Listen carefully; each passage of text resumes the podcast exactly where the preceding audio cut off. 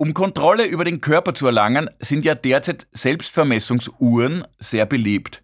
Viele Menschen messen derzeit permanent den Blutdruck, den Puls, die absolvierten Schritte.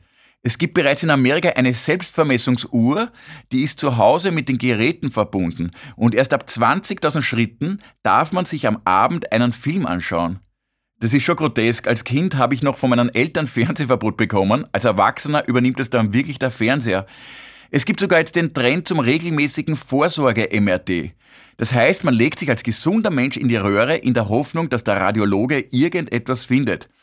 Doch dadurch warten erstens Menschen, die ein MRT wirklich brauchen, noch länger und zweitens hat mir ein Arzt erklärt, man findet immer was.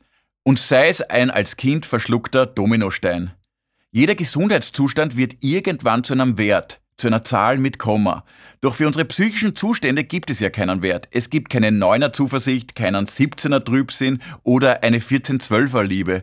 Ich bin unseren Gefühlen extrem dankbar, dass sie sich nicht in eine Zahl pressen lassen.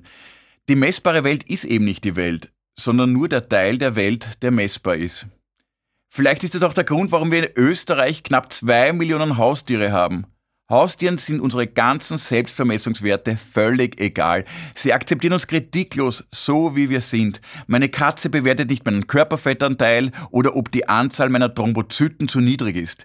Und sie verzeiht mir sogar, wenn ich an einem Tag nur 19.999 Schritte absolviert habe.